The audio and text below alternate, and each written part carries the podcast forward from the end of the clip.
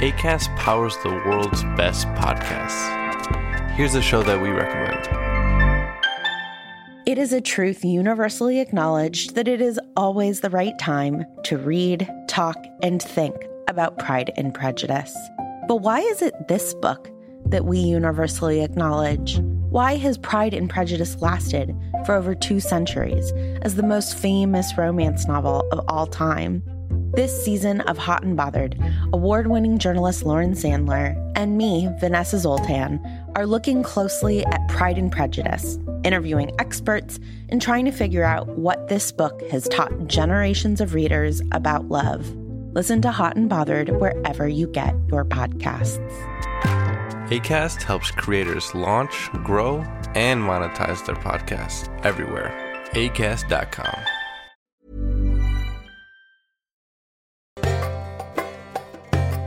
Hello, and welcome back to Syria's Lost Generation, a podcast about young people displaced by war. This show is a production of Foreign Policy in partnership with the humanitarian groups World Vision and the Syrian American Medical Society. I'm your host, Liam Cunningham.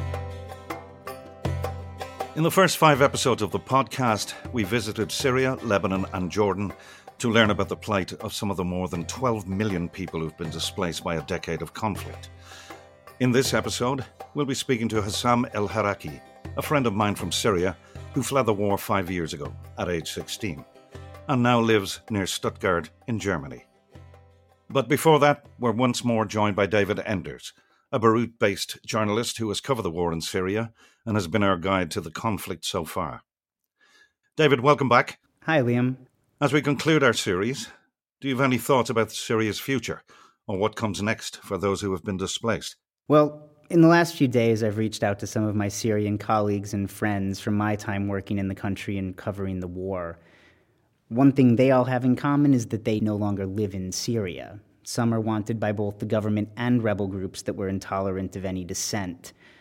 All of them have simply gone in search of better, safer, more stable lives.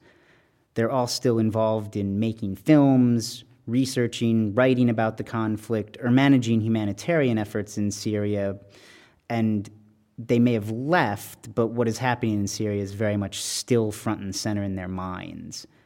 Another thing they have in common is that they don't see this ending anytime soon.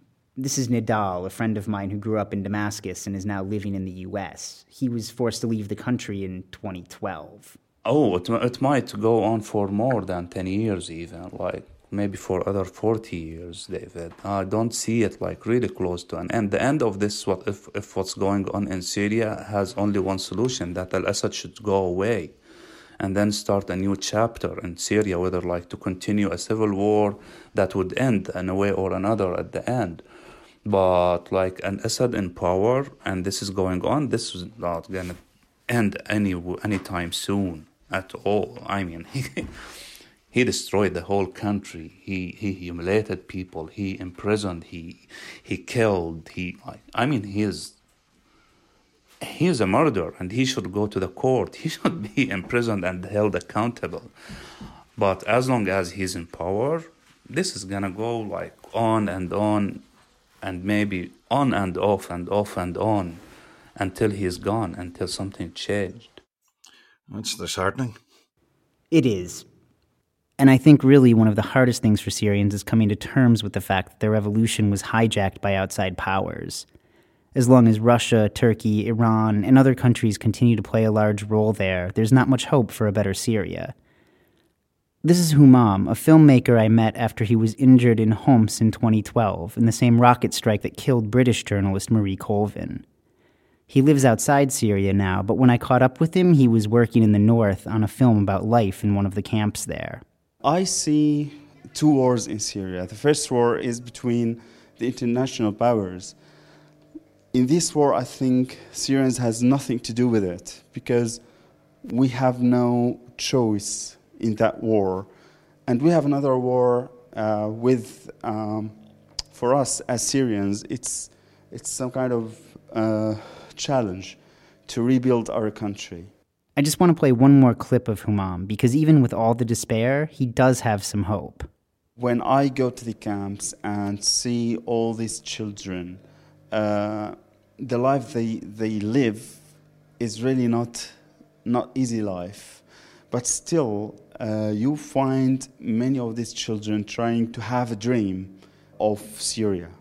I mean, although uh, most of them they have uh, known nothing in their lives but war, but still somehow they have a dream that we want to have a future in our country. So I see hope in the future, and I think if you want to have a bright future, you need to work for that. So I try to build this future with other Syrians, and that's what gives me hope. But Liam, let's get back to Hassam. How did you meet him? I first met Hassam, uh, this incredibly impressive young man, and he was, I think, just into his 16, 16 and a half years old. Uh, he had left one of the camps without permission, him and his mother, and had managed to get a small flat in uh, Idlib, uh, this town, I think it's about an hour and a half away from the capital of Amman. And uh, we met him on the street because he was f- fearful that the Jordanian police would see our little van arriving and it would bring eyes upon him. And if he was found, him and his mum would be put back into the camp. And uh, my handlers at World Vision, who had introduced me to him, said, "You're going to like this guy. He's a fantastic guy." And they was, it's one of those things when people talk about another human being, you kind of say, "Oh, he must be impressive," because they smiled when they mentioned his name. And true enough, when I met him, um, was this extraordinary bundle of energy, this incredibly positive, self-confident young man. We went around to his apartment, met his mom uh, and we were talking, and he had a, um, a mobile phone in front of him with a, a full size keyboard. And every day, and he was religious about this. Every day in the afternoon, he would sit down and do at least two hours, perhaps a lot more. And he was learning German off YouTube, uh, which is, of, course, incredibly impressive, especially from a young man, a teenager who you would imagine be out playing with his friends and and just being a young man and he had this level of um, of discipline. What I didn't know at the time, he had already done this with English. So when he was in the camp, he was teaching himself off his mobile phone uh, to improve his English, uh, and now he was moving on to a second language, and um, he spoke incredibly positively about um, how to improve his situation. He he gave himself a number of projects. His main project when I met him um, was to expedite his his getting out of Jordan and, and um, reuniting with his family uh, in Germany. His brother, they had been separated um, when they arrived to Jordan, and his brother uh, was the first one to get out of the country and get to Stuttgart. So that gave them a kind of um, an end game to um, to arrive. Uh, at least somebody would be there, a friendly face, a family member. Um, and the trouble was that uh, his passport was going to be up in January, and I had met him, I think, in August. Uh, so he hadn't got a lot of time um, that he would have travel papers to um, to get to Germany um, with his mother. Um, so, um, but he wasn't defeatist about things at all. It, it was it was just it was another level of difficulty that has had in his, his life that needed to be uh, overcome, and it's very difficult to turn away from somebody who has that faith in themselves and has that sunny disposition and who hasn't been beaten down by circumstance. Um, and and uh, just my admiration was and continues to be um, huge towards this young man. And the conversation we're about to hear is recent. Uh, had you spoken to him in a while? Because it seems like. Uh, had anything changed in his life? you could say that, David. Every time uh, Hassam uh, messages me, I kind of I, I look through. I close one eye and I press the the button and I have a look at what what particular thing he's um, he's accomplished. Uh, and every time it's just something that you kind of go, where the hell did that come from? And one of them was that he did tell me I'm thinking of becoming an actor, which I I immediately panicked uh, because it's a ridiculous career choice. I just love the rollout of his life. The, the going from from disaster, from almost certain disaster, have from having his life turned upside down, nearly getting killed, nearly losing his family. You know, I think he's got the acting bug out of his way, thank God. but he's getting on with his life. Um, he's um, you know he's got the prospect of of of things that us we take for granted, and uh, you know Hassam is not a he he's he's not unique. There's there's there's ladies and gents all over uh, the displaced who are getting on with their lives, and they deserve so much better. They deserve the chances that Hassam has had for normality. Okay, enough from me. Let's hear the conversation. Um, I started asking uh, Hassam what life was like for him in Syria before he got displaced.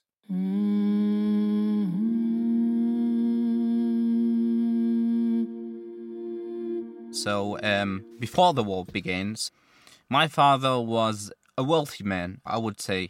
So he was getting into business, and I would say we had money. So I'm proud of it because other people in Syria they don't have money, and it's stressful and it's it's hard, difficult.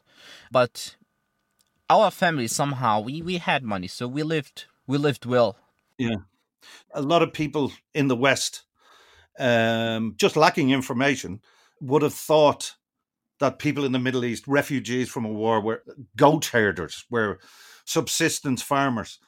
And it's taken me a while, as as it has with you, Hassam, to to convince people that there was university students, there was middle class people, upper class people. I heard I heard somebody use the term in Syria that people were at the opera on Saturday night and their houses were bombed on Sunday.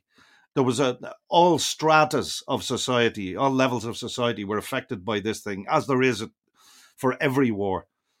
Exactly. So um, I was 11 and um, we were getting news about the war is escalating. The war just got more and more. What I actually really remember is um, after the, the Friday pray, we, we go to pray in, in the mosque. So when we go back to, to our uh, home, as we were walking home, a car on the side of the village got bombed a car.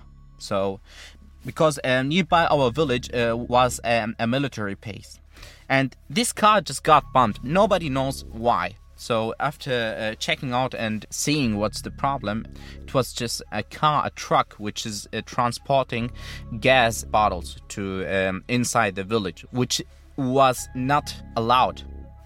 So nobody knew about it, and inside the truck was a whole family and the truck got just bombed. Man, you can't imagine. The people just rushed into this truck and they wanted to help, but you know what, what happened? The military base just started to shoot at this truck. And uh, the people were scared, so they, they couldn't do anything. And the people, like uh, the bosses of our village, they they wanted to speak to the military base. They went there, they spoke to the military base. They said, We just want to take the, the bodies from the truck. So just let us. They said, okay, you can go. They went there, like four people. They got shelled with a temperature missile. Heat, heat-seeking missile, yeah. Yeah, exactly. And they just died there. And this is something I saw with my own eyes. And like this moment, I just knew a war is just starting in Syria. And that was the first violence you, you saw in your village or the first time you came face to face. How long was it before what happened in your school? What what was the time difference? So after this happened, the village were taken from the military base. So we had to flee from our village to another village. And our village is named Al Mulayh Al Gharbiya, okay? It's in, in south of Dara. So we went to Saida. It's in another village. So we stayed there. We stayed there. We had a house, and the people were um, just welcoming there, and they said, "Okay, hey, people, just have a house and live your life. Okay, it's no problem." We fled inside Syria. We were refugees inside Syria. Okay, we lived three, four months there, and I got to go to school, and so the school just got bombed. I mean, you were in class at the time, weren't you? Tell us what happened. Well, at this day, we were writing our English uh, final exams. It's, it was just the final day of, of school. And um, planes began striking, bombing the school. Man, you can't imagine this moment. For me, it was like I am dead. So I was 14 and um, I, I told myself, man, you are dead. While I was watching the schoolyard, I saw somebody lying on the ground and it seemed to me like someone I knew. So I rushed up with some of uh, other classmates to him and I couldn't believe it, man. I, I just couldn't believe it. Um, it was a very good friend of mine and my cousin. It's a terrible thing when, when your parents have turned around and, and they're they're saying to you, we need to have some normality for our children. We need to have some routine. So send send we need to send the children to school. And then the place of safety that you send your children to gets bombed and the teachers get injured or killed and your friends get killed in a place of safety. Exactly. So um, the moment I walked home, my parents thanked God that I was still alive, and it was really the last straw for my father. Okay. Okay. So this is the moment my father decided. My father was saying, "It's not safe. We have to get somewhere else." My father said, "Guys, we have to do this. Uh, trust me." So um, a cousin of um, ours gave us details of a smuggler uh, me and my dad and uh, mom and the three brothers had the same opinion as my father, but my married sisters stayed with their husbands. Um, the first step was driving out into uh, the desert of Leja. It's just a desert of rocks. Anyway, trucks drove us as far as they could, and from there on we had to walk. We stayed a night in this in a small building, waiting for another group. Well, for sure, um, I couldn't sleep there, where uh, because there were 75 people in the small room. 30 more people arrived in the morning, and um, the smugglers didn't tell us how far they would be going. So we didn't bring a lot of water, uh, and many of us left any extra clothes or food behind too. Because no one wanted to be the slowest, actually. And Hassam, is this the point you had uh, your backpacks on? You had like the hiking backpacks. I remember you telling me. Exactly. So um, I was told by the smuggler, hey, he, he looked at me and he laughed. He said, mm, oh dear. I was like, you just told me it's one kilometer. He said, mm, I don't know about that. But if I were you, I would have just throw this away and took like uh, the dottles or something. so I was like, all right. So I told my father. My father said, it's hot it's really hot. So you throw them, throw them away. We they said like two kilometer, kilometers, and we're there. So my father was sure we're arriving in two kilometers. Anyway, the, the smugglers were saying, as I told you, one kilometer and we will arrive, but they were lying, absolutely lying. It's a good technique it's a good technique. If you if you want to uh, get somebody to do your um, goal uh, you have to lie to him. Anyway um, they if they said a 30 kilometer or 40 kilometer to go we would have given up. Like we would have said man this is Leja we know Leja so um, that morning we walked 30 kilometers. 30 we were running out of the food yeah. and the water. Everybody had water just drank it but absolutely in secret, so uh, nobody uh, else sees that. Because if anybody sees that, it would get like really risky for him, because everyone will just attack him and uh, want the water. You're you're 105 people walking in the desert. Yeah, exactly. So pregnant women, um, uh, old people, um, um, and a guy um, who was like really old. He uh, ran out of water, and uh, they just forgot him behind. And you know what? Yeah, they forgot him behind, and uh, um, his sons, they looked after him, and uh, they didn't find him any anymore. So they told the smuggler, and one smuggler went back, and he said, "Guys, if you want to win, uh, go back. It's I, I'm not going with you because I found him dead." So his children were with the father. The father had a diabetic attack, no insulin. Exactly, and no water so the children of the, the like uh, they were like really like 18, 17, and I think a daughter which was like I think 14. So um, they just started crying. My mother said because I was like in the front of the group. I was the youngest. So I had this backpack. I throw it away. So I was like really the quickest. And at some point, I was walking, and this woman walked to me and say, please, please, Hussein, please. Take my child, so just carry my child. I see you're just fit and you can walk. I can't walk anymore. So I was like, it's a child, it's a responsibility. I can't I can't carry this child.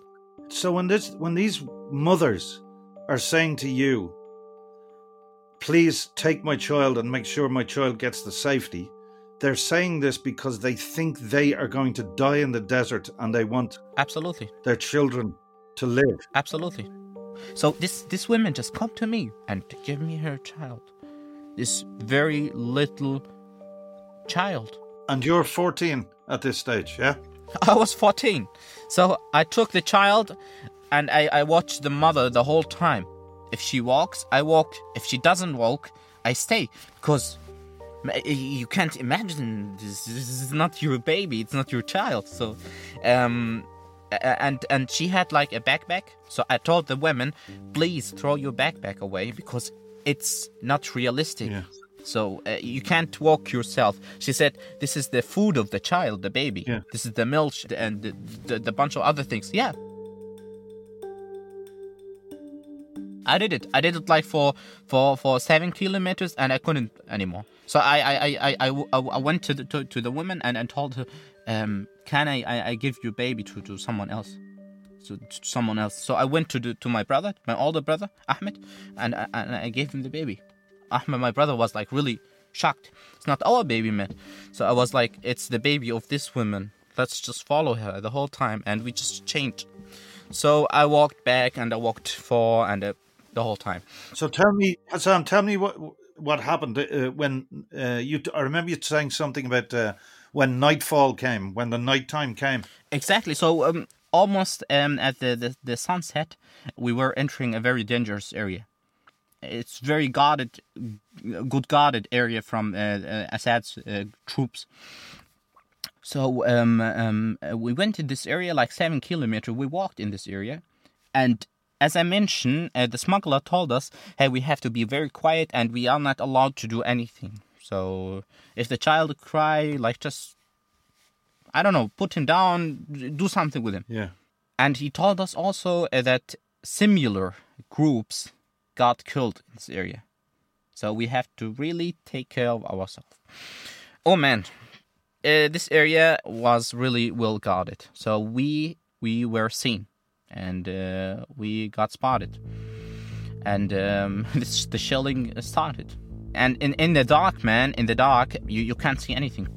So uh, my brother, he found a bottle, and um, Unfortunately, he thought uh, it would be um, uh, water, and he drinks uh, finally, and uh, everything's all right.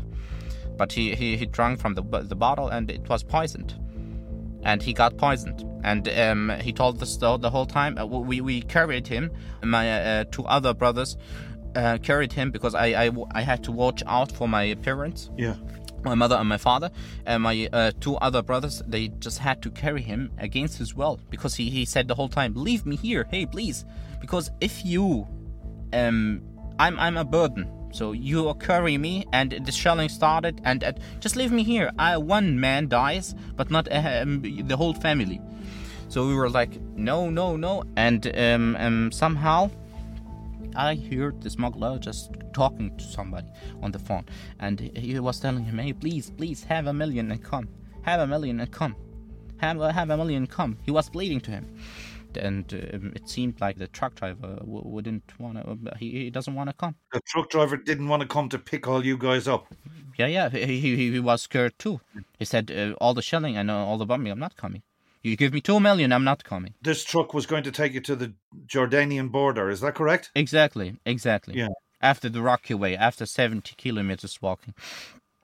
So my father jumped out of the of the nowhere. So I was like, "Oh, father, what you're doing?" So he, he was talking to the smuggler, and he told him like that, "Hey, you, you know where this truck driver lives? Let's go to him and like try to Persuade. Yeah, exactly. Um, him and and tell him, hey, come.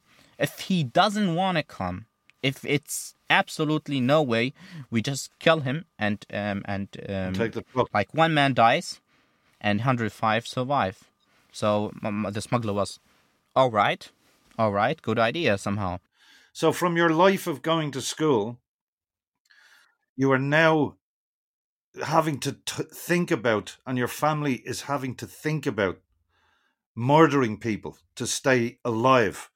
And people in your group are having to think about leaving their parents in the desert, having to keep quiet so you won't be spotted by military and, and shelled. And I mean, these are for a 14 year old boy and all the other young kids and parents that are there, these are the, the stress, uh, the, it's appalling that families would have to go through this. And you don't even know if you're going to die from lack of water, lack of food, shelling. I mean, it's a terrible journey, isn't it, Hassan?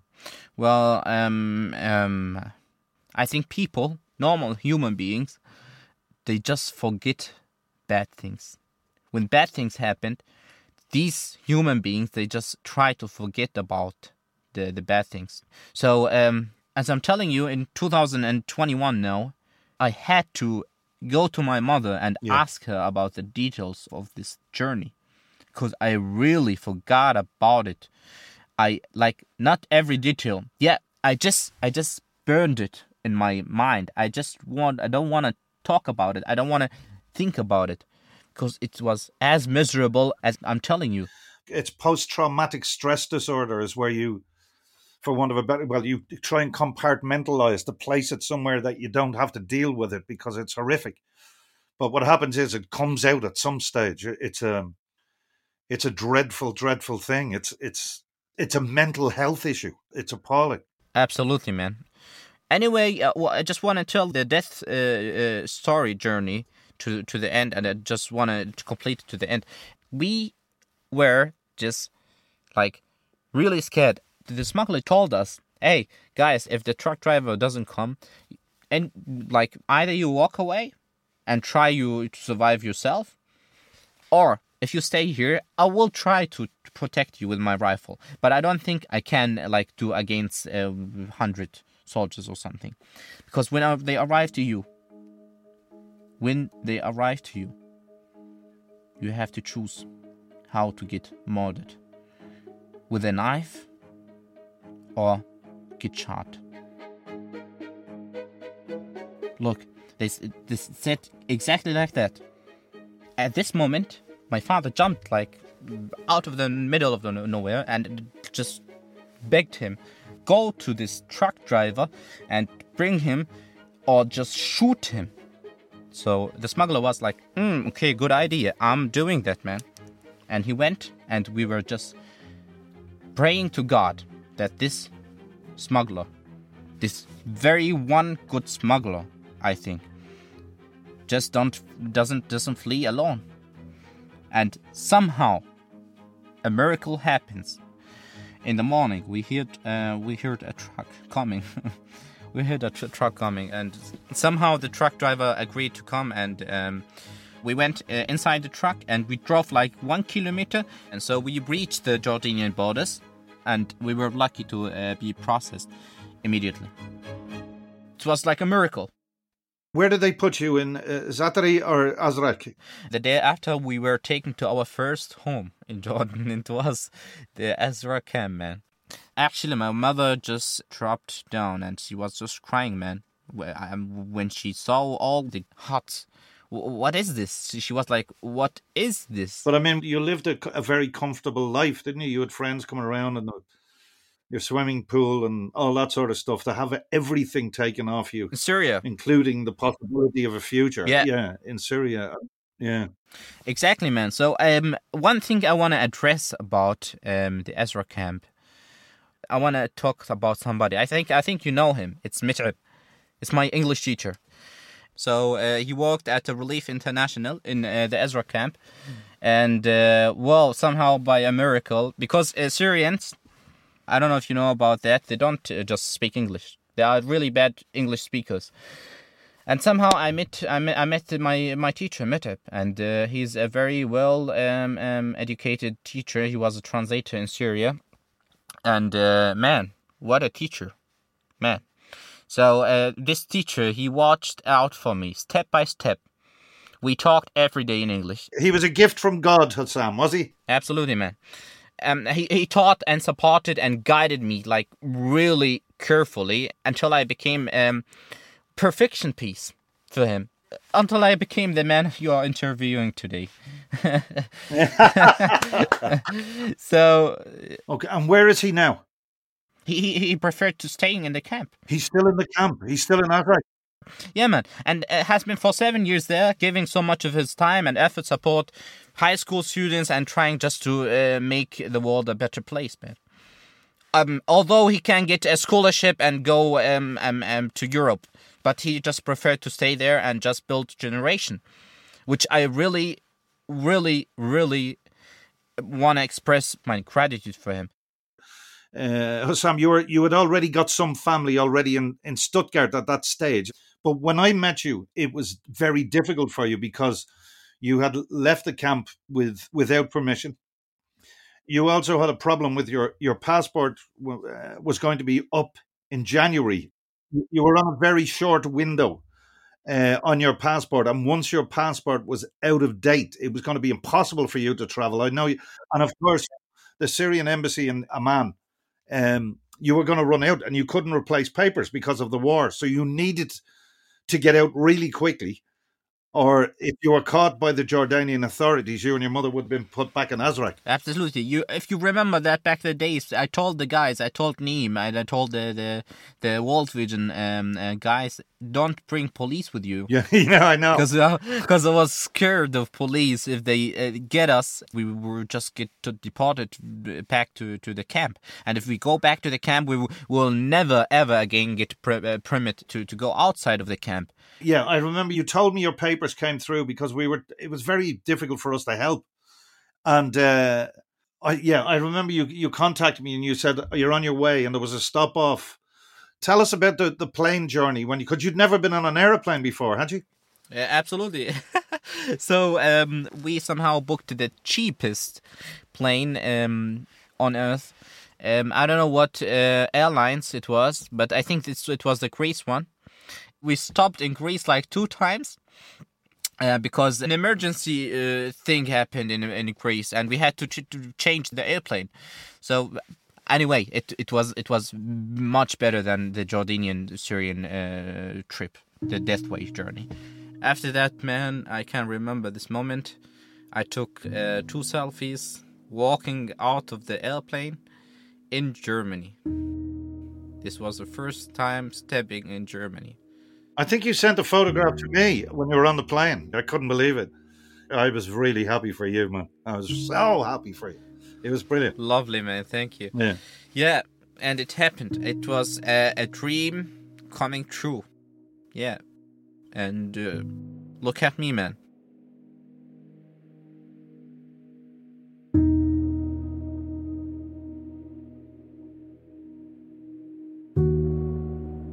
That was Hussam al Haraki, who fled Syria at the age of 16 and now lives in Germany. This is our last episode of Syria's Lost Generation. I hope we managed to convey something new and interesting about the war and about the plight of young people who find themselves displaced across the region. The show is a production of Foreign Policy in partnership with World Vision International and the Syrian American Medical Society. Both are non political groups purely focused on the humanitarian aspects of the crisis. Our producers are Rob Sachs, Alison Meekham, and Dan Ephron. David Enders report of the stories you're hearing on the show. Thanks to Laura Gemmel, Josephine El Haddad, Elias Abuata, John Doutzenberg, Lobna Hassari, and Angie Marod for helping bring the series to life. Also, thanks to Final Step Studio in Beirut for production help. And thanks to you, our listeners. I'm Liam Cunningham.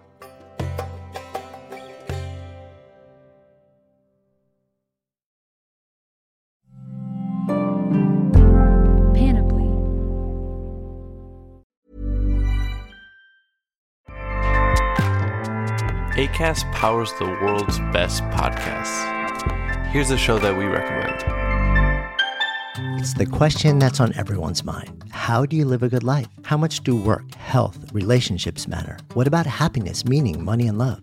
what if you're alone or anxious, ill, or in pain? These are the questions we explore weekly on the top ranked Good Life Project podcast, hosted by me, award winning author, four time industry founder, and perpetual seeker, Jonathan Fields. Every week, I sit down with world renowned experts, iconic writers, and researchers. And while everyone from Olympic gold medalists to world shaking activists, A list celebs, musicians, and more, all with the single goal to help understand what it truly takes to live a good life and to feel a little less alone along the way. Listen to the Good Life Project podcast wherever you get your podcasts.